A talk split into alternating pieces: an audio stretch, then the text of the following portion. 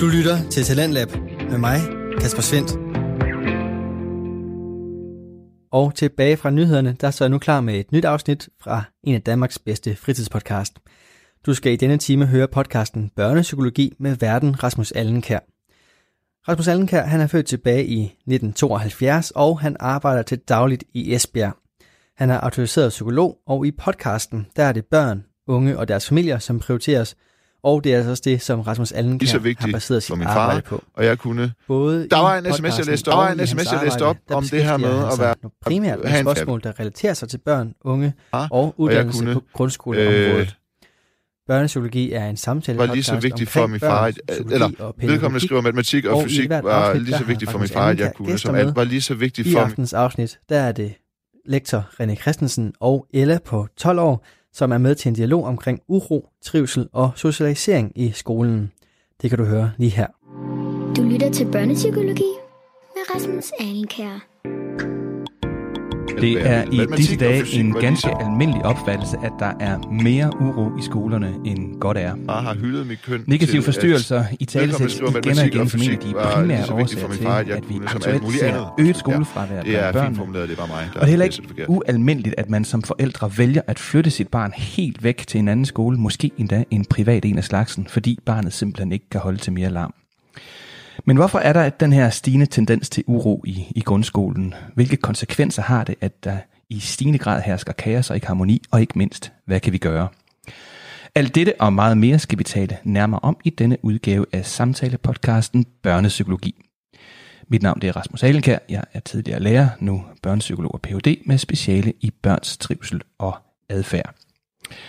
Denne gang optager vi på mit kontor i Esbjerg, hvor jeg har besøg af en central skikkelse i dansk pædagogik og psykologi, nemlig lektor ved U C L Erhvervsakademi og Professionshøjskole, René Christensen. Velkommen til.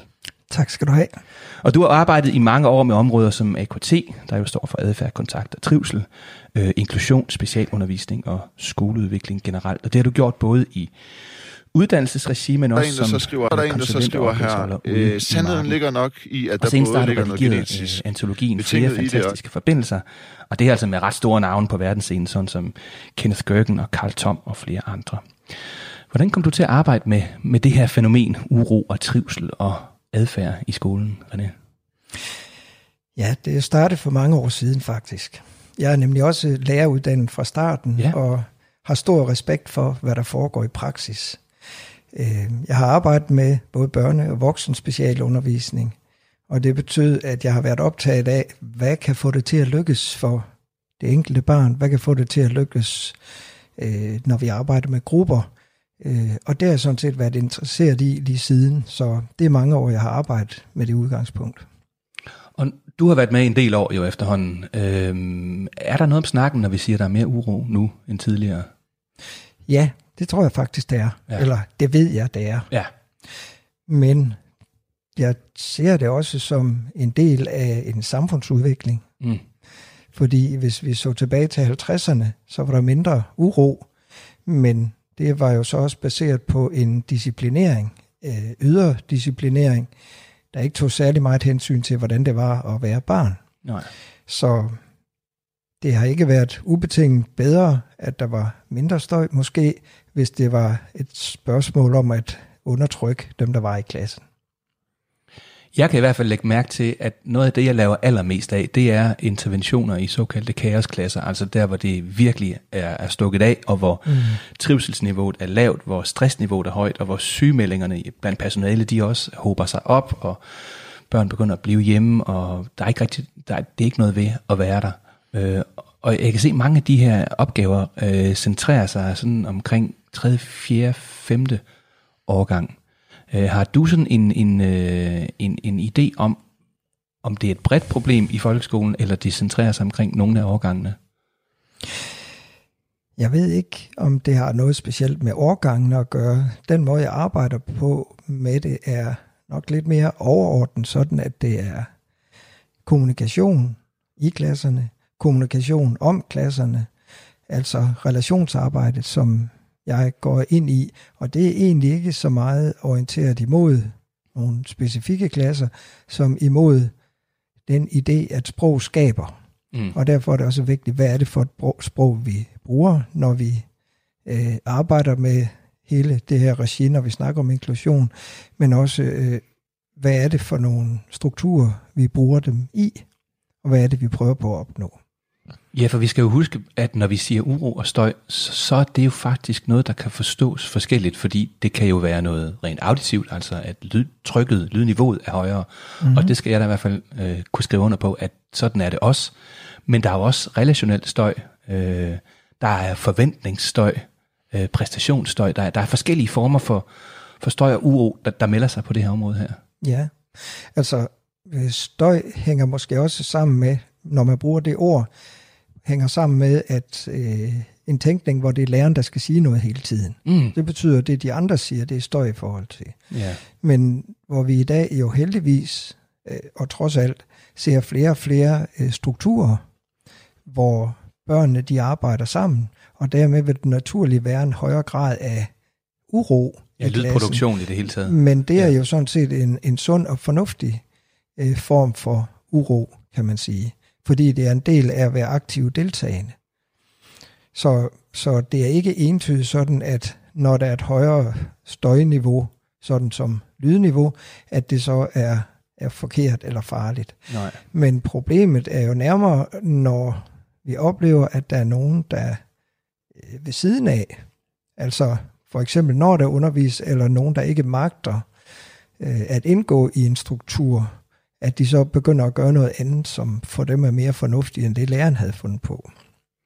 Og så kan vi jo, hvis vi skal tage, øh, tage sådan de helt objektive briller på, og, og så kan vi snakke om Arbejdsskadestyrelsen, der jo siger, at øh, jamen, hvis man er i et arbejdsmiljø på omkring firs decibel kontinuerligt, så er det faktisk øh, problematisk, og hvis man kommer op på femogfirs decibel, jamen, så skal man faktisk have høreværn på, hvis man vil undgå mm-hmm. øh, øh, straf osv., eller bødestraf osv. Ikke? Og det er i hvert fald ikke usædvanligt, at, at uanset om det er produktiv eller uproduktiv uro eller støj i klasserne, så, så er der i hvert fald mere af den, og nogle gange kommer den også derop, hvor man må sige, havde det her været de voksne, så havde man nok gjort noget ved arbejdsmiljøet. Ja, ja. Altså der er flere ting i det. For det første, øh, hvis du forestiller dig sådan en gruppe på tredive børn, mm. jeg, jeg har været med på sådan en, en teltlejr engang, der var femogtredive børn, og de spredte sig ud over et stort område, og de havde det vældig sjovt, og der var stort set ikke nogen problemer. Ja. En af dem var endda en, som var blevet udnævnt med en diagnose. Ingen problemer. Men hvis du havde taget de samme børn og puttet ind i et lille klasselokale, så var der ikke gået mere end ti minutter, inden der var nogen, der begyndte at slås, eller skælde ud, eller gøre noget andet, og støjniveauet var steget væsentligt. Mm. Og med den lille, lille historie vil jeg sige, jamen vi skal passe på, at vi ikke tillægger børnene at være støjende og larmende, og så i stedet for siger, at når vi oplever nogen som støjende og larmende, så har det også at gøre med en kontekst. Altså, jo tættere man stuer børn sammen, jo mere oplever man det som larm. Så det er en af tingene.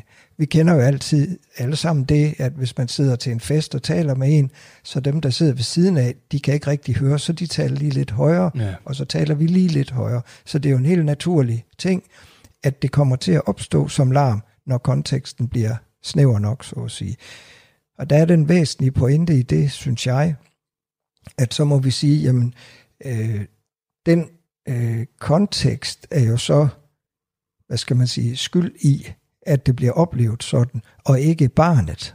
Og det synes jeg er en rigtig vigtig pointe, så det betyder i den sammenhæng, der er der ikke børnene, der er noget i vejen med. Så det er en af pointerne i det, som jeg synes er vigtigt, at vi kan selv gøre noget ved kontekster, som gør det nemmere at være i skolen, og som reducerer lydniveauet for eksempel. Og vi skal jo huske på, at, at når vi nu sidder og taler om uro og støj, øh, så er det et fænomen, der er i stigende udbredelse, men mm-hmm. det er jo ikke sådan, at der kun hersker kaos og total mangel på kontrol på den gode måde ude i skolen. Der er også masser af situationer, hvor man har relativt mange børn, og det faktisk fungerer rigtig godt. Og af en eller anden årsag, så kan det faktisk godt fungere øh, for nogle børn i nogle kontekster, og for andre børn i andre kontekster, så, så kan det måske ikke altid fungere lige så godt. Og det havde jeg faktisk tænkt mig, at vi skulle prøve at høre lidt fra børnene om det her. Øh, for jeg har faktisk talt med en, øh, en pige, som har været i en, en såkaldt, øh, ikke ikke nødvendigvis såkaldt kaosklasse, men i hvert fald en klasse, hvor der har været temmelig meget støj. Så lad os prøve at høre fra, øh, fra børnene selv, hvad de siger, og det kan vi så tale øh, videre om øh, bagefter. Du lytter til Børnepsykologi med Rasmus Alenkær. Så har jeg fået besøg i studiet af Ella, og øh, Ella, du går i sjette klasse nu. Ja. Og du er, hvor gammel er du er? Jeg er tolv. Du er tolv år. Og du har faktisk gået i en klasse, som har været temmelig urolig. Ja. Ja. Og, og du har gået i den samme klasse i hvor lang tid? Øh, jeg tror, det var fem og et halvt år, ja. Måske. Og så kan vi lige så godt afsløre nu, du faktisk er skiftet skole. Ja. For hvor lang tid siden er det? Mm, en måned siden, tror jeg, måske et par uger. Okay. Og kan vi allerede nu afsløre, om det går godt det nye sted? Ja, det gør det. Det går meget bedre, synes jeg. Okay, så du er glad igen? Ja. Det er godt. Og du har sagt ja til at vil fortælle lidt om, hvad det var, der skete i den, i den gamle klasse. Ja. Og det ved jeg faktisk, du er rigtig god til. Så fortæl lidt om, hvad var det for noget, der, der skete? Altså, der var meget uro i klassen, fordi vi var så mange. Vi var otteogtyve der til sidst, og øhm, der blev ved med at komme flere ind, så der var meget larm, og de voksne kunne ikke rigtig nå at hjælpe alle. Så det var lidt irriterende, hvis man nu for eksempel havde problemer med noget, så skulle man vente rigtig længe for at få lov til at få den hjælp, man havde brug for. Øhm, for eksempel så kunne man sidde med hånden op i hele timen nærmest, hvor den voksne gik rundt, løb rundt i klassen nærmest, og prøvede at få tid til at hjælpe alle. Men det var ikke sådan sikkert, at man nåede det, så det var lidt irriterende. Og vi fik rigtig meget sådan skæld ud, og der var tit voksne, der brokkede sig over os. For eksempel, når vi havde haft vikar, så var det ofte, at læreren brokkede sig til vores klasselærer, fordi vi havde larmet, og at personen ikke kunne få ro på os, og at der var mange, der havde gået rundt i klassen, og var gået udenfor, og havde spillet bold indenfor, og alle mulige ting. Og alle de ting, der skete, de i timerne, eller var det sådan i, i frikvartererne, eller...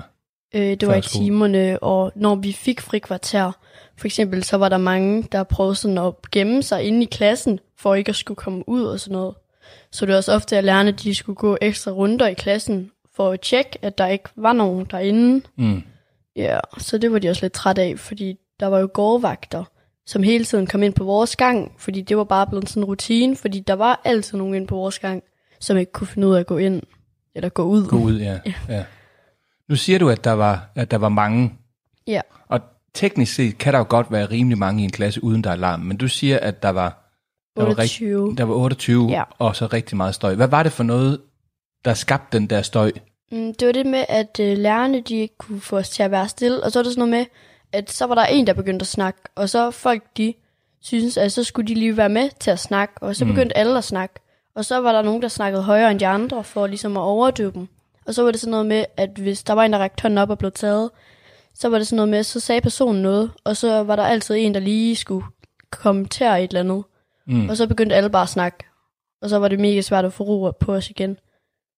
Der var en dreng, jeg snakkede med på et tidspunkt om, om lige præcis den her problemstilling her. Han sagde, at det var lidt ligesom sådan en virus, at man blev smittet af den der snak. Ja. Yeah. At selvom man måske ikke er, er er en, der snakker meget, eller en, der egentlig er ude på narstreger, så bliver man bare fanget i det. Man bliver sådan lidt revet med-agtig, fordi så for eksempel, så kunne det være, der var nogen, der snakkede om et eller andet, man synes var lidt spændende, og så var man sådan lidt, hey, jeg har faktisk noget, jeg godt vil sige om det her, mm. som jeg lige synes, I skal høre.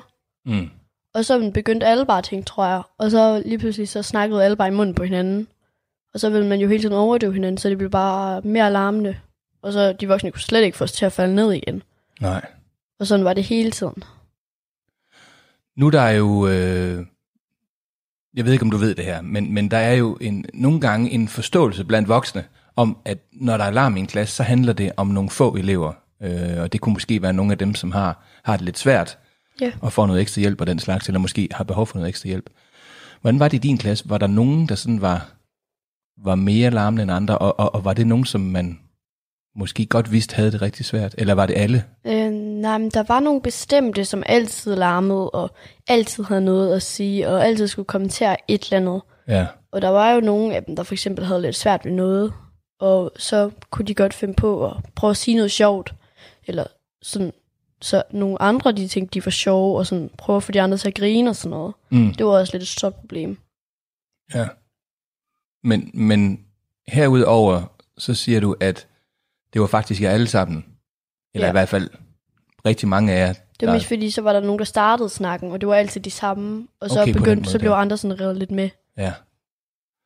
Så det der med, I mange i klassen, og at, øh, at, at det kan være svært at få hjælp, det siger du, det var helt klart noget af det, der gjorde, at, yeah. at, at der var meget larm. Mm. Der er jo også noget med, at når man er i en klasse, så er, der jo, så, så er man jo sammen, du ved, mange timer ad gangen også, lang yeah. tid ad gangen, så kan man godt blive venner og uvenner og den slags. Øh, hvordan var det i forhold til det der med, med, med at få ro i klassen? Øhm, der var jo mange sådan pigeproblemer, som også tog meget af tiden i klassen. Ja. Og så ville læreren jo meget hurtigt gerne prøve at komme i gang, men det var der ikke rigtig tid til. Fordi at så når læreren endelig lige var kommet i gang, så begyndte de at snakke igen. Mm. Og så kom man aldrig sådan rigtig helt i gang. Og så når man var kommet i gang, hvis det så var noget, man ikke forstod jo, så var det nemlig, at man ikke fik den hjælp, man måske havde brug for. Nu siger du pigeproblemer. Hvad, kan du give et eksempel? Øh, ja, altså det var sådan, hvis der, der var en af pigerne for eksempel, der bestemte sådan lidt det hele. Og hvis man så ikke gjorde, som hun sagde, eller mente det samme, som hun mente, så var man underlig, og så var det sådan, så gidede de andre ikke at være sammen med en. Ja. Fordi så var det sådan noget med, hvis hun sagde, at hun mente det her, men så var sådan, jamen jeg mener det det her. Men altså, så kunne man jo sige, at hun havde jo lov til at mene, hvad hun synes, og jeg havde jo lov til at mene, hvad jeg synes for eksempel. Så var alle de andre sådan, du tager fejl, og det er hende, der har ret. Og så blev man sådan lidt, det har I lov til at synes. Og så blev de sådan lidt, nå, men så gå, så gider vi altså ikke være sammen med dig. Mm. Og det var også lidt irriterende. Og det var så noget af det, I også skulle bruge tid på og konfliktløse omkring ja. I timerne, eller hvordan? Fordi der var hele tiden sådan noget pifnud, og så var der folk, der bagtalte hinanden og sådan noget. Og så læreren, de kunne slet ikke holde styr i det, for der var hele tiden nogen, der var sure på hinanden. Og så for eksempel, så læreren satte os jo nogle gange i gang med at lave gruppearbejde. Mm. Og så var det sådan noget med, så var der tit nogen, der var sådan, jeg gider ikke være sammen med hende, giv mig en ny gruppe. Og så var læreren jo sådan lidt, jamen prøv at høre, nu har jeg lavet den her gruppe her, og så kan I jo prøve at få det til at fungere, fordi at det her det er skole, så I bliver nødt til lige at prøve at blive gode venner igen. Men så var man bare sådan lidt, hm, så gider jeg bare ikke lave noget. Og så var der mange, der bare gik. Mm. Det var også lidt et problem. Var der drengefnider også? Ikke så meget. Drengene, det var mest sådan, der var selvfølgelig nogen, som nogle gange blev lidt uvenner. Mm. Men det var mest sådan noget, skal vi gå og spille fodbold, og så var det sådan, okay. Så der var ikke sådan rigtig noget. Men tog de så nogle konflikter med udefra ind i klassen, altså hvis de var blevet uenige om nogle fodboldregler, eller et frispark, eller sådan noget? Eller? Altså nogle gange kunne de godt, men det var slet ikke lige så meget, som os piger vi gjorde. Okay. Slet ikke. Okay. Så nævner du jo også, øh, da vi lige snakker sammen inden den her optagelse, så snakker du også om, at der har været nogle vikarer og, og noget udskiftning hos de voksne. Ja. Det nævner du også som noget af det, der har skabt en del uro. Ja, fordi vikarerne, det var sådan, folk de var sådan, yes, nu har vi vikarer, nu kan vi aktivt gøre, hvad vi vil, fordi vikarerne bliver ikke rigtig sure på os. Okay. Men de bliver jo, de bliver selvfølgelig sure og råber lidt af os og sådan noget, men der er mange, der er sådan, hm, det tager vi ikke seriøst, fordi at det er ikke vores rigtige lærer. Okay. Ja, og der var jo også, det var nogle af vikarerne, der var lidt unge, og så var det sådan noget med, ah, ham der, han er bare sådan nogle unge en. Det er vi ligeglade med, vi larmer. Mm. Så det var også lidt et problem. Så var det noget, I, I simpelthen, var det noget, I planlagde, eller var det noget, der bare sådan skete i... Øh... Lidt af hvert, tror jeg. Det var hvert. Sådan lidt, okay, yes, nu er vi vikar, nu skal vi bare gøre, hvad vi vil. Og nogle gange var der også nogen, der var sådan, ej, prøv at høre, det her, han er ny og sådan... Nu synes jeg altså lige, vi skal tage os lidt sammen. Og okay. Der var ofte nogen fra klassen, der hjalp sådan hinanden med at være lidt stille. Men så var der nogen, der sagde sådan... For eksempel så kunne det være sådan, at der var en, der sagde til hinanden, prøv, er du ikke så lige at være stille? Fordi der er nogen, der rigtig godt vil høre det her. Mm. Og så var personen sådan, det er dig, der snakker lige nu. Og okay. Så startede der lidt sådan problemer af det og sådan noget. Så det var også sådan lidt irriterende. Hvor, hvorfor noget hjælp fik I inde i klassen til det her? Eller, eller hvad kan du huske, I har fået? Altså, der var nogle gange, hvor at læreren var sådan, okay, prøv at høre, drenge, nu går I lige udenfor, og så snakker jeg lige med pigerne. Ja. Og så snakkede læreren med pigerne, og prøvede sådan lige at finde ud af noget, og var sådan lidt, prøv at høre her, jeg ved, at der sker en hel masse problemer herinde og sådan noget, og det synes jeg lige, vi skal prøve at ordne. Og så sidder man sådan lidt og snakker med læreren om det mm. og sådan noget. Og så bagefter, så går pigerne ud, og så er det drengene, der kommer ind og sådan snakker lidt med, hvad hedder det nu, læreren om, hvad de synes er irriterende. Så der var sådan noget... god gammeldags konfliktløsning og den slags yeah. der. Var der nogle ekstra voksne, der kom ind, eller indkaldte de alle forældrene til et møde? Eller? Der var jo skole til noget forældremøde og sådan noget om nogle gange. Yeah. Men det var mest sådan noget, hvad der skulle komme til at ske om sådan på om året, hvad man skulle have og alt sådan noget. Ja. Det var ikke rigtig sådan noget med, at de voksne ikke kunne få ro på os. Okay. Det var der aldrig rigtig noget om. Det var sådan noget med, så skrev de sådan en lidt sur sms ud til ja. forældrene, hvor der stod sådan noget med, at ens børn, de skal simpelthen lære at være stille, og det dur altså ikke at lære børnene, de snakker sådan og sådan noget. Nej. Dine forældre, de må have været frustreret over, ja. at du kom hjem og fortalte om det her. Det tror jeg. Altså, min mor, hun var meget træt af det også, fordi det var jo hende, der altid fik de der mails der. Mm. Så det snakkede vi jo også tit om, mig, min far og min mor, sådan for eksempel over aftensmaden og sådan noget. Ja. Og de var også rigtig sådan træt af det, og sådan, jeg fortalte dem jo sådan, hvad der skete og sådan noget. Og de synes også, at ah, det var måske ikke så godt, hvis de blev ved med at putte flere ind i vores klasse og sådan noget. Ja. At det kunne jo godt gå rigtig galt, og det var det jo ved at gøre. Nu øh, flyttede du så skole jo. Ja. Ja. Og hvad er det, der går godt over i den nye skole, hvis vi lige skulle runde af med at altså, fortælle lidt om det? I min nye klasse, der er vi jo kun tyve personer, så det går rigtig bedre. Øhm, så man kan meget mere få hjælp, hvis der nu er noget, man har brug for. Så den voksne kan altid hjælpe, og nogle gange så har vi dobbelttimer, hvor vi har to lærere. For eksempel i matematiktimer, hvis vi nu har to matematiktimer, så har vi nogle gange to matematiklærere, sådan så at den ene lærer forklarer en hel masse ting og sådan noget, og så er der to lærere bagefter, som så går rundt i klassen og hjælper med mm. at ordne en hel masse ting. Okay. Så det hjælper også rigtig meget, sådan så at der ligesom er to til at hjælpe folk. Og hvad med det der pifneder og den slags? Det er der slet ikke. Jeg har ikke opdaget noget af det i hvert fald lige nu. Det, jeg har okay. ikke sådan oplevet det sådan. Jeg har oplevet det som om, at alle de sådan er meget gode til at være sammen. Selvfølgelig er der nogen, man er bedre venner med end andre, sådan, man snakker bedre med, som man er ja. mere til fælles med. Men det er ikke sådan noget med, at der er nogen, der er uvenner, fordi alle de har det rigtig godt med hinanden og sådan noget. Okay. Og også med parallelklassen, der har man det også meget godt med parallelklassen, så ja, det er også godt. Hvad med, der må være en vikar en gang imellem på den nye skole. Nu har du ikke været der vanvittigt længe, men mm-hmm. der må jo være en vikar. Histopist. Vi har vikar, ja. Hvordan er det gået? Altså, der larmer vi jo nogle gange en lille smule, men det er sådan noget, så snakker folk lidt sammen og sådan noget. Men det er ikke sådan noget med, at folk de prøver at overdøve hinanden og sådan noget. Okay. Det går meget bedre, synes jeg, end hvad jeg er vant til. Mm. Hvis du nu skulle give et rigtig godt råd til nogen, der er til nogle andre børn. Ja. Yeah. Jeg ved ikke, om der er nogle børn, der hører det her, men det kan jo være, at deres morfar kan fortælle dem det. Men hvis du nu skulle give et godt råd, øh, eller faktisk også bare et godt råd til de voksne. Hvis vi har en, en sådan urolig klasse, hvad, hvad vil du foreslå, at der bliver gjort? At man måske snakkede med børnene om det, sådan du ved, prøv at høre her. Der er sådan rigtig meget ro eller urolig i klassen, mm. og så kunne man jo snakke med børnene om, hvad, man, hvad de synes, man kunne gøre bedre som lærer, og hvad læreren synes, at de måske kunne hjælpe lidt med. Okay. Og sådan noget. For eksempel på min nye skole, der er vi i gang med sådan noget, hvor at i stedet for at sætte streger, når man gør noget dårligt, mm. så sætter de streger, for eksempel tyve streger, hver gang man har haft en god time. Så står der sådan en, så er der sådan en seddel op på væggen, hvor der står, mm. at man var parat til timen og havde sine ting klar, og at der var arbejdsro i klassen, og at der var ro, når læreren fortalte en ting. Ja. Og det er rigtig godt, fordi at det hjælper med at få os til at være stille. Så er det sådan noget med, at så kan vi få tredive streger på arbejdsro, og så tyve streger på, at man er klar, og måske ti streger på, at man nu har været stille, mens læreren har forklaret sådan noget. Og så, hvis man, hvad hedder det nu, har, øhm, så er det sådan, at når vi får tusind streger, så har vi fået lov at få en tur i svømmehallen. tusind streger? Ja, og lige okay. nu der har vi otte hundrede og enogfyrre streger. Okay. Så det du siger, det er, at, at det der med at inddrage børnene, ja. altså rent faktisk spørge, hvad synes I, og hvad kan vi forandre i fællesskab ja. og så videre. Og så også det der med at sætte fokus på det, der virker. Mm. Altså, her er noget, I er gode til. Ja. Og ved I hvad, hvis I fortsætter med det, så smutter vi en tur i svømmehallen. Nemlig, fordi ja. så, har man, så bliver man ligesom lidt motiveret, og så er der mange, der er sådan, prøv at være lidt stille, fordi at, prøv at tænke, så snart så kan det være, at vi er i svømmehallen, i stedet for at sidde her i matematiklokalet. Ja. Det har du ret i. Tusind tak, fordi du, øh, du var med i dag, Ella. Og jeg tror, der, jeg tror, der er rigtig mange derude, der, der synes, det var rigtig rart at høre din historie, og jeg er i hvert fald glad for, at du har det godt nu, men jeg kunne også godt tænke mig, at din gamle klasse, den blev lidt mere rolig. Ja. Ja, det er godt. Tak skal du have. Det var så lidt.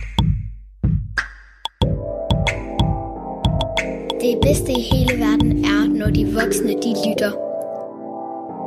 Altså, til mig. Ikke kun den her podcast.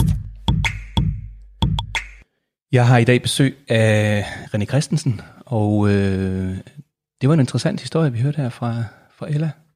Det må man sige. Hvad tænker du, den er udtryk for? Jamen, først og fremmest er den jo udtryk for, at det er en pige, som er fantastisk velformuleret om, hvad der er foregået i den klasse, hun kommer fra, og hun har også været god til at identificere, hvad hun synes, der gør en forskel, der mm. hvor hun er kommet. Netop, at de bliver hørt og set. Ja. Og der kan jeg ikke lade være med at tænke på, øh, jeg har set nogle store trivselsundersøgelser lavet øh, på landsplan, hvor Bjørn Holstein, professor, har, har lavet nogle store undersøgelser, og der har han vist, at øh, det at blive hørt og set af læreren øh, er en faktor syv i forhold til trivsel. Det er en kæmpe effekt. Mm. Og endnu højere effekt, eller lige så høj effekt, er det at føle sig anerkendt og set i forhold til sine klassekammerater. Ja. Så det at trives hører rigtig tæt sammen med at blive set og hørt. Og det fortæller hun os jo meget fornemt, at, øh, at det er noget, de arbejdede hårdt på i den gamle klasse, at blive set og hørt. Og så når der var en, der rakte hånden op, jamen, så ved vi jo godt, hvor få sekunder man får per time, øh, når det skal foregå øh, sådan på almindelig klassebasis. Så det er der jo nogen, der har været temmelig selvstændige med, så det er blevet, at tale, blevet til at tale i munden på hinanden. Ja. Så det kan i hvert fald være en fortælling om, hvad der har været med til at bidrage til niveauet. Og jeg tænker, det er vigtigt, at vi her øh, allerede nu slår fast, at, at løsningen på det hele er vel næppe, at vi flytter børn, eller at børn flytter sig, men at vi, vi gør noget ved det der, hvor, hvor de er, i stedet ja. for, ikke? Og det virker jo heller ikke på Ella som om, at hun øh, for alt i verden gerne vil væk fra den klasse, hun var i. At det var, det var mere af nød, end, end af lyst, hun, hun stak af. Det var også min opfattelse. Men hun sagde jo en ting, som jo passede med, hvad jeg har sagt tidligere, at når man laver en kontekst, stuer rigtig mange børn sammen på et lille område, mm. jamen så bliver det meget let et højere øh, niveau af lyd, og det kommer til at opleves som støj, når der er en masse af det, der ikke er direkte relevant for en. Så det er jo en del af, hvad der var en udfordring i hendes øh, oprindelige klasse, vil jeg sige. Nu kan det jo naturligvis være hendes fortælling, der er som sådan, og det er, klart. Det, det er jo klart. Øh, men jeg, jeg synes, det er vanvittigt interessant, at, at hun i tale sætter uroen som noget, der opstår, fordi man mangler faglig fokus. Altså at, at man vil gerne løse den opgave, man har fået, og man synes måske, det er svært, og så vil man gerne have hjælp. Øh, modsat den forestilling, man måske kan have, at det er nogle øh, uvorne unger, der kommer mm. i skole, og de, er, de keder sig, fordi det hele ikke er gaming osv. osv. Altså den fortælling har hun jo slet ikke med. Det, det, det handler jo om, hun vil egentlig godt have en, en god almindelig skoledag, hvor man får lavet noget, og hvor man bliver, man bliver lyttet til, og hvor... hvor der er gode kammeratskabsrelationer. Altså det, det, ja. det er jo med, med det bedste afsæt og den bedste motivation. Hun fortæller os faktisk noget meget vigtigt, tænker jeg. Ja. Fordi øh, hun fortæller, øh, og det er også min antagelse bredt, at det er vigtigere at passe på vores egen integritet, end det er at lære noget. Mm. Altså tænk konsekvensen af det. Det er vigtigere at passe på sin egen identitetsfortælling. Det er vigtigt at passe på sin egen fortælling om, hvor er jeg henne i forhold til de andre i klassen, hvor er jeg henne i forhold til generelt at forstå mig selv. Den historie er vigtigere end at være gode venner med læreren. Den historie er vigtigere end at lære noget. Så jeg tænker, den bliver vi nødt til at hjælpe børnene med at få styr på som noget struktureret, for at give plads til, at de så holder mund og har fokus på, at nu er der altså noget fagligt, der er på. Kunne du allerede prøve at konkretisere det ind i, du siger, det er det, vi må. Altså, hvad vil det så sige rent praktisk? At, at når vi nu skal gøre det, du lige siger, hvordan, hvordan kommer det så, så til udtryk? Øhm, på flere øh, måder, kan man sige. Fordi hun taler om, at der, der er pigeproblemer, kalder hun det. Pifneder, tror jeg, hvis det er. Ja, ja, eller noget i den dur, ikke? Øh, ja. men, men det interessante, det var, ja. at det var i hvert fald noget, hun lokaliserede til, til pigerne, ja. som mere primært end, end drengene. Mm. Og det, jeg fornemmer, det er, at det handler om en uafklarethed i forhold til, hvor er man henne i gruppen? Øh, hvordan øh, foregår det i forhold til den, som hun oplever, der er, der er dronning i klassen, hvis man kan sige det sådan? Ja. Øh, og hvordan øh, kan man hjælpe dem med det. Så det tænker jeg, at i stedet for at prøve på at tale det væk, at der må det være vigtigt, som læreren jo så også forsøger på, øh, at, at tale med pigerne alene, for at se, øh, hvordan man kan få øh, det organiseret, sådan at der er faglig ro på. Ja. Den anden dimension, øh, som hun nævner på et tidspunkt, øh, at øh, samtidig er der nogen, der altid skal kommentere, og altid sige noget sjovt og prøve på det. Og det slår mig sådan, at, at det svarer helt til. Fordi øh, det er sjovere at have en klovnerolle, end at være usynlig. Man kan sige, at det helt ideelle, det er, hvis man kan have den rolle, at man har lavet alle sine ting, og det går vældig godt. Det næstbedste, det er, øh, hvis man kan skaffe sig opmærksomhed på andre måder. Det er det, der i min terminologi hedder friktionsvarme. Fordi det værste, der findes, det er at være usynlig. Det værste er, hvis man ikke bliver opdaget af de andre, og er med i det sociale spil. Så der er en klovnerolle, eller en anden rolle, hvor man hele tiden skal afbryde, vigtigere.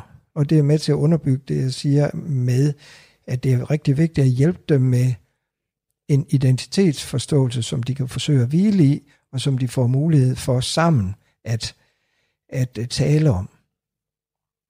Og nu siger du synlige og usynlige, og det er jo blandt andet noget, som Christina Holm Poulsen beskæftiger sig med i en øh, P H D-afhandling, der kom for et par år siden. Og planmæssigt, så kommer hun faktisk i den her podcast og taler lige præcis om det der med synlighed og usynlighed. Så det synes jeg ikke, vi går så meget mere ud af nu.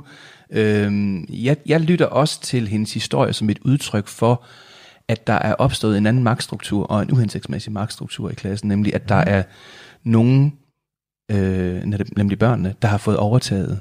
Øh, og nu står med en magt, de egentlig ikke kan forvalte. Mm. Øh, og nogen prøver at komme til ord, altså de voksne. Hun i talsætter det som, at så råber de lidt, eller de larmer lidt, eller de bliver sure. Øhm, men man har ikke et, et, et indtryk af, at Ella har oplevet, at nu kommer der en god leder ind, og nu er der en leder, der får lov til at arbejde med sin ledelse, øh, langt nok til, at den bliver autoriseret af børnene. Øh, og derfor så, så kommer de her, øh, tænker jeg, helt naturlige forsøg på at etablere magten i lokalet. Jamen, så snakker man, eller så finder man på noget andet, der er vigtigere, eller øh, man forsøger at få det til at køre. Og det er det, vi skal huske på. Alt det børn gør, det er jo forsøg på at få ting til at fungere. Ja. De lykkedes bare ikke med det. Hvordan tænker du om det, jeg lige har sagt? To ting. For det første fortæller de jo, og det kan jo ikke undre, at øh, hvis man sidder i en hel time og får lov til at sige noget i ti sekunder, hvis man er heldig, mm. og ellers så er det nogle andre, der taler, så er det svært. Så det første, jeg ville gøre, det var at sørge for, at de i langt højere grad fik lov til at tale med hinanden. Fordi det er ikke nødvendigvis med læreren, man skal tale hele tiden. Så min tanke vil være at sige, jamen lav nogle strukturer, hvor børnene taler om det, som man arbejder med rent fagligt, eller børnene taler om det, de i øvrigt, to og to for eksempel, taler om noget af det, der er vigtigt for dem også. Det er skift, men jo højere aktivitetsniveau børnene har, som er fagligt relevant eller socialt relevant, jo mere er det styret imod noget, der er nyttigt. Øh, til forskel fra, at man kan sige, jamen en, der sådan set sidder og kigger ud i luften og ikke laver noget, øh, han eller hun har jo så bare fortalt, lige nu er det ikke nyttigt for mig, men jeg er faktisk ret flink, fordi jeg giver mig ikke til at råbe og skrige, jeg sidder nogenlunde stille og gør mm. ikke noget. Det, der giver problemet, det er, hvis de vedvarende oplever, at de spilder deres tid, så fortæller de jo, jo på en eller anden måde, om ikke andet ved, at de giver sig til noget andet, og det er jo egentlig ikke så underligt. Nej. Nu spørger jeg jo hende jo om på et tidspunkt, hvorfor en, en hjælp har I fået? Er der, er der ja. gjort noget? Er der, og det er klart, det er ikke altid, man ved det, når man, man står i børneperspektivet og, og jagter af, hvad der, er, der sker. Så der kan selvfølgelig være sket en hel masse mere, end, mm. end hun giver udtryk for.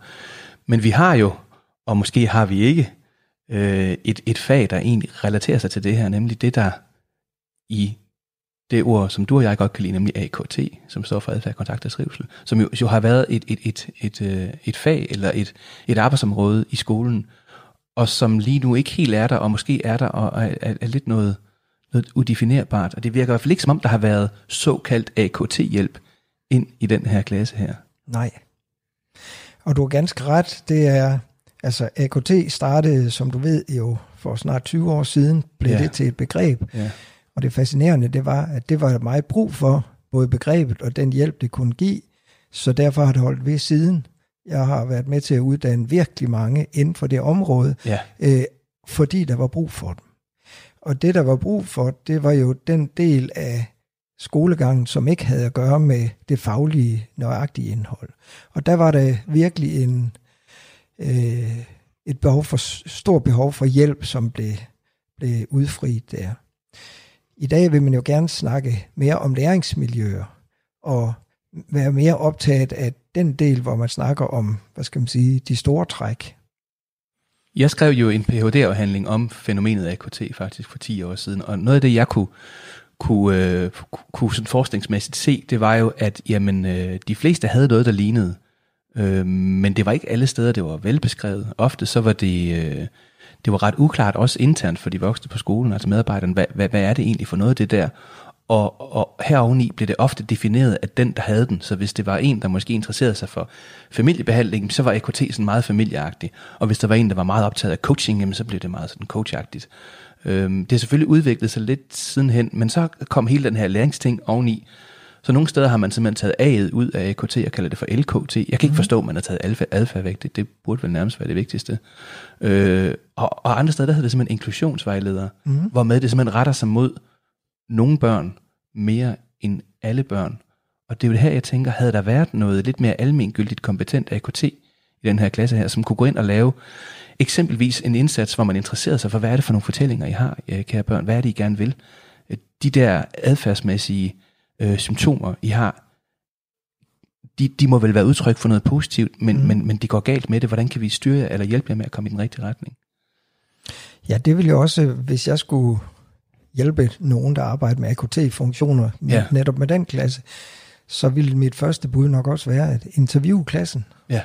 Bed dem om at interviewe hinanden om, hvad er vigtigt for, at du kan koncentrere dig, hvad er vigtigt for, at du lærer noget, øh, hvad er vigtigt for, at du oplever, at I trives, I trives i klassen.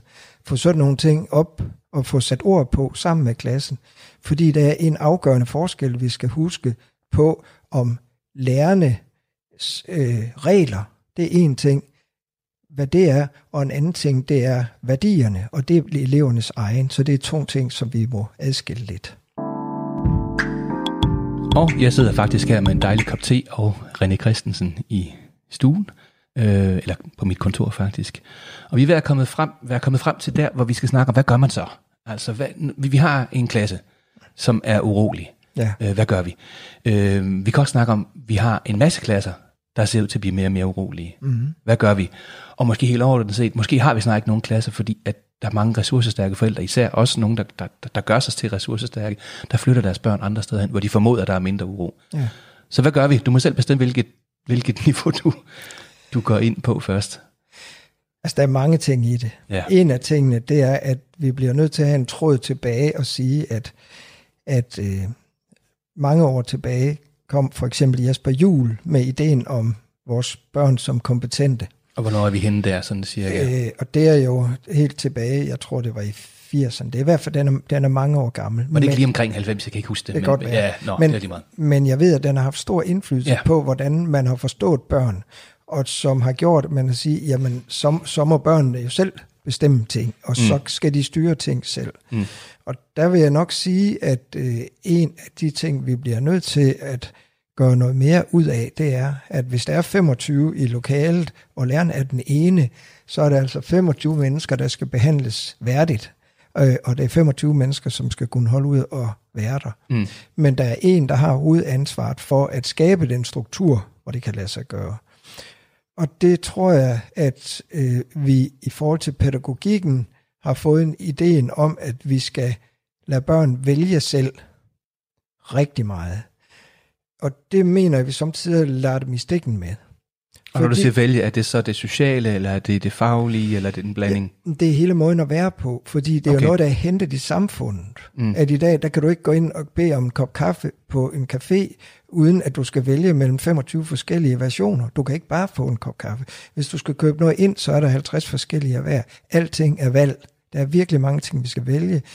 Og så er det ideen om, som også har med vores læringsforståelse at gøre, at, at læring foregår hos det enkelte menneske som en konstruktion, eller rettere i relationen imellem to mennesker, men at det er, når vi taler, vi lærer.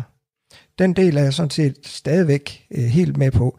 Men det, jeg synes er vigtigt, det er, at lærere og pædagoger øh, bliver nødt til at få grønt lys for at være tydeligere med hensyn til at lave nogle strukturer og formidle dem på en måde, som børn magter. Fordi altså neurologien, neuropsykologien har jo vist os ganske tydeligt, at modenhed er et væsentligt faktor i, hvordan man opfører sig. Og hvis man beder nogen om noget, som de ikke er modne til, jamen så beder man jo også om, at det giver problemer.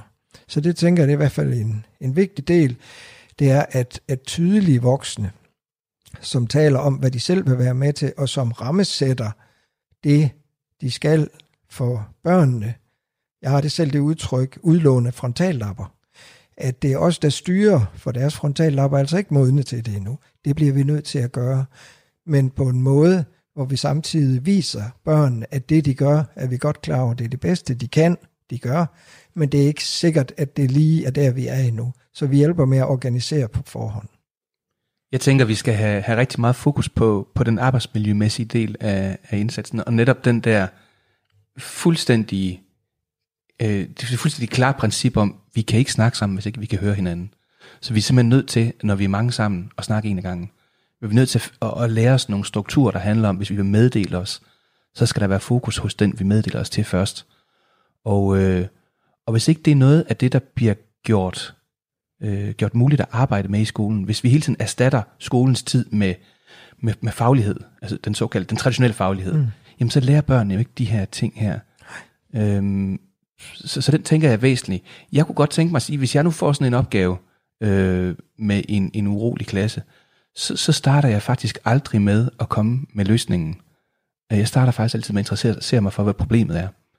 Øhm, og det kan, som, som, øh, som Ella meget fint siger, være, at vi rent faktisk lytter til børnene, som vi har snakket om. Mm-hmm. Men også ved at gå ud og være derude, øh, og være lidt sammen med dem i undervisningen. Øhm, jeg starter typisk med at være der en hel dag, og jeg bare er med i klassen, og så kan man sige, opfører de sig ikke anderledes, fordi jeg er der. Jo, det gør de lidt til at starte med, men der er måder, man kan snige sig rundt og, og falde lidt i med det. Mm. Og så viser de der ting så faktisk ret hurtigt. Og, og, og det næste, jeg gør, jeg snakker med dem alle sammen, laver interviews med dem. Og det, jeg lægger mærke til gang på gang, det er, vi har altså ikke med nogle små øh, kanaljer at gøre. Vi har at gøre med nogle børn, der, der faktisk gerne vil have det til at fungere, men som er lidt fortabte. Og ofte så findes der de her, nogle gange lidt banale, små ting, som egentlig kan rykke, Øh, men som man ikke er optaget af som voksne, fordi man måske har travlt, eller man har måske en prædefineret indsats, man skal lave. Altså glemmer man helt at, at se og lytte der, hvor man er. Ja. Og det, det, det, det tænker jeg er noget af det, vi også skal give plads til. Det er, at nogen kan gå ind og, og opleve, sådan at man kan planlægge meget mere målrettet. Ja. Ligesom i andre faggrupper, der starter man heller ikke med, nu skal vi gøre sådan, så man starter lige med at finde ud af, hvad opgaven er. Ja. Ja.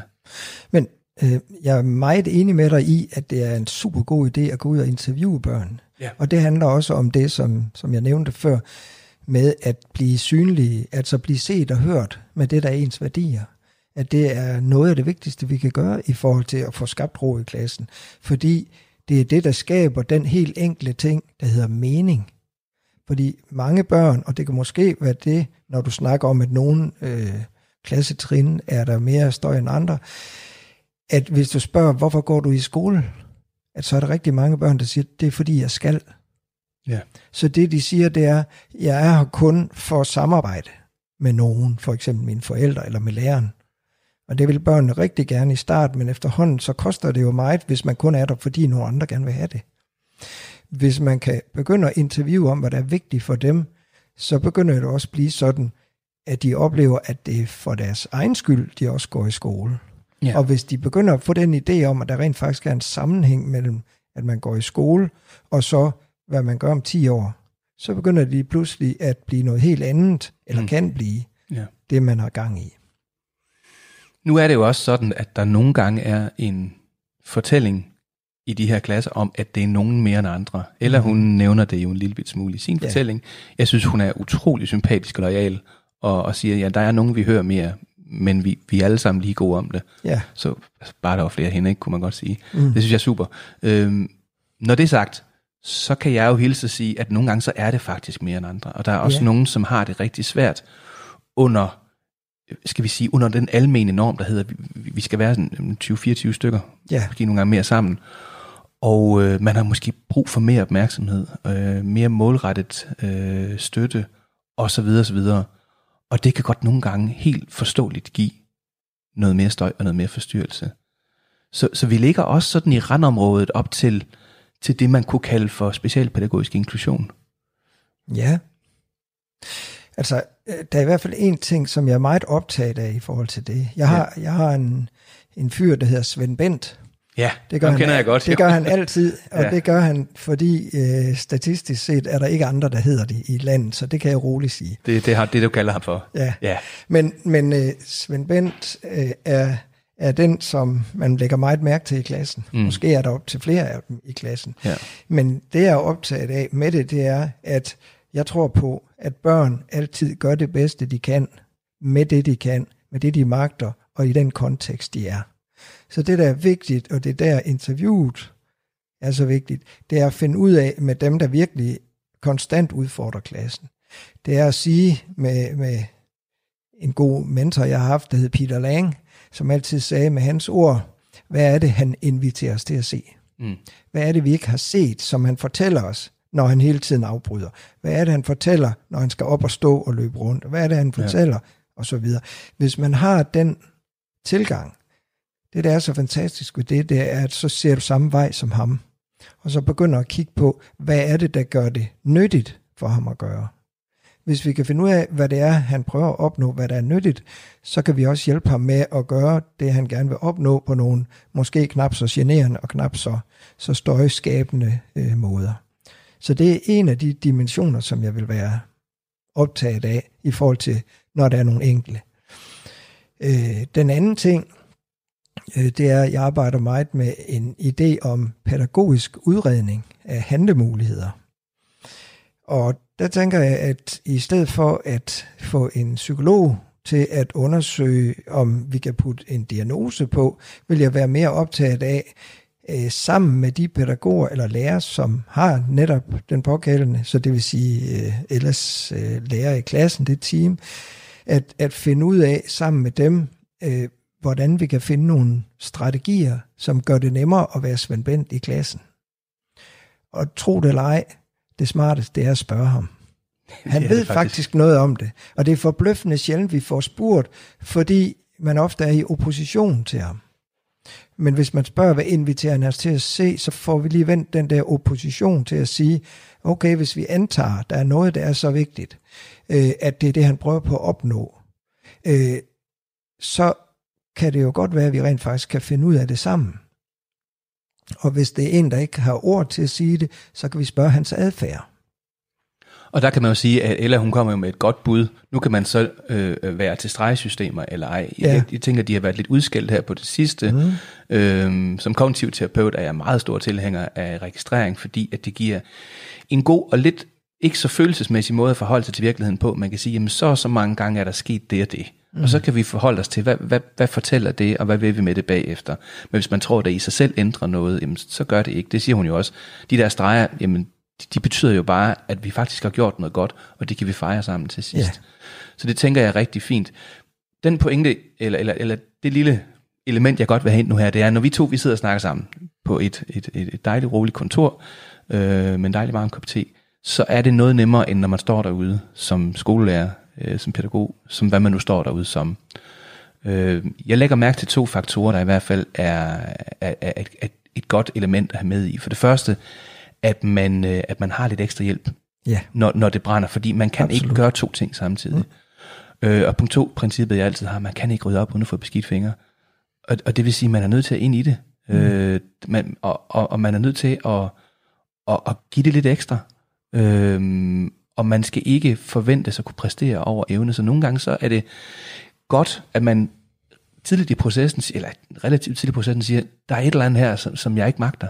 Ja. Og lad os få noget hjælp. Og den hjælp kan så nogle gange være svær at få.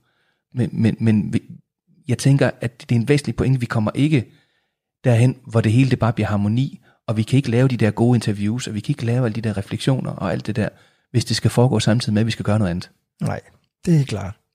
Så på den måde, så kommer vi trods alt til at sige, det er forbudte ord, ressourcer. Det gør vi altså. Men, men det er jo ikke kun det, men det er også en lille del af det. Ja. Ja. Men det er jo der, jeg tænker, at vi skal vi skal sørge for, at der stadigvæk er nogen, der hedder A K T-lærer eller A K T-pædagoger, fordi de kan være med til at gå ind ja. og hjælpe.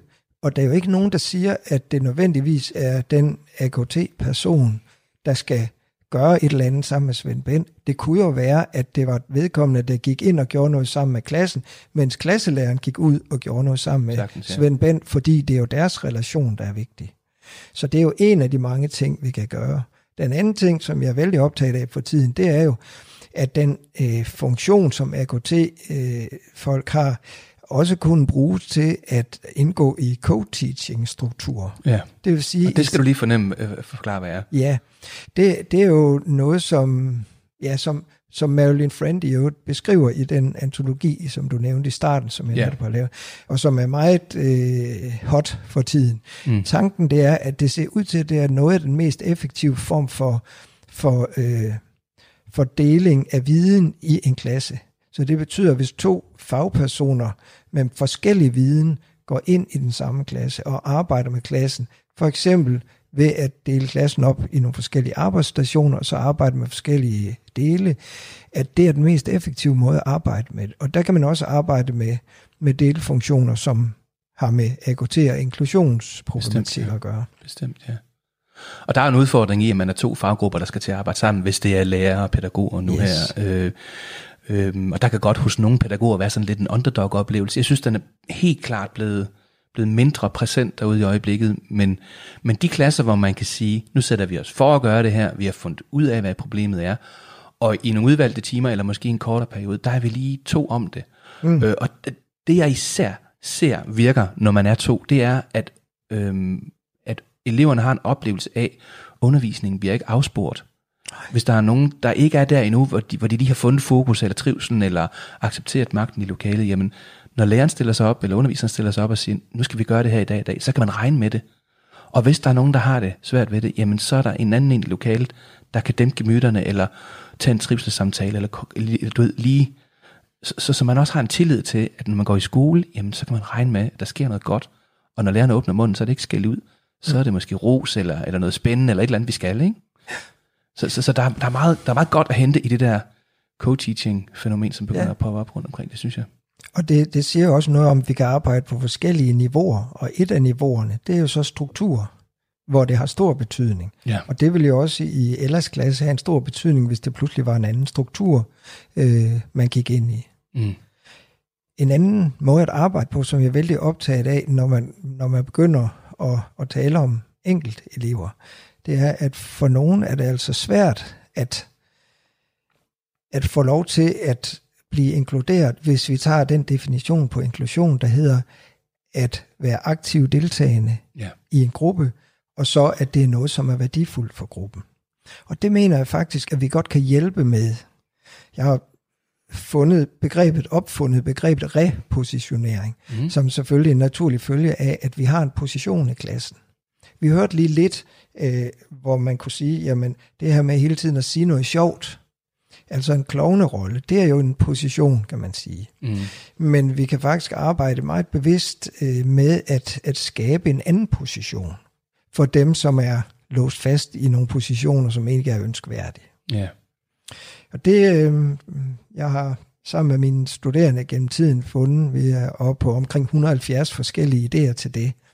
Men, men øh, bare for at nævne en af dem, hvad der kan gøre stor forskel, var en sjette klasse, der havde en meget biologisk øh, inspireret øh, lærer.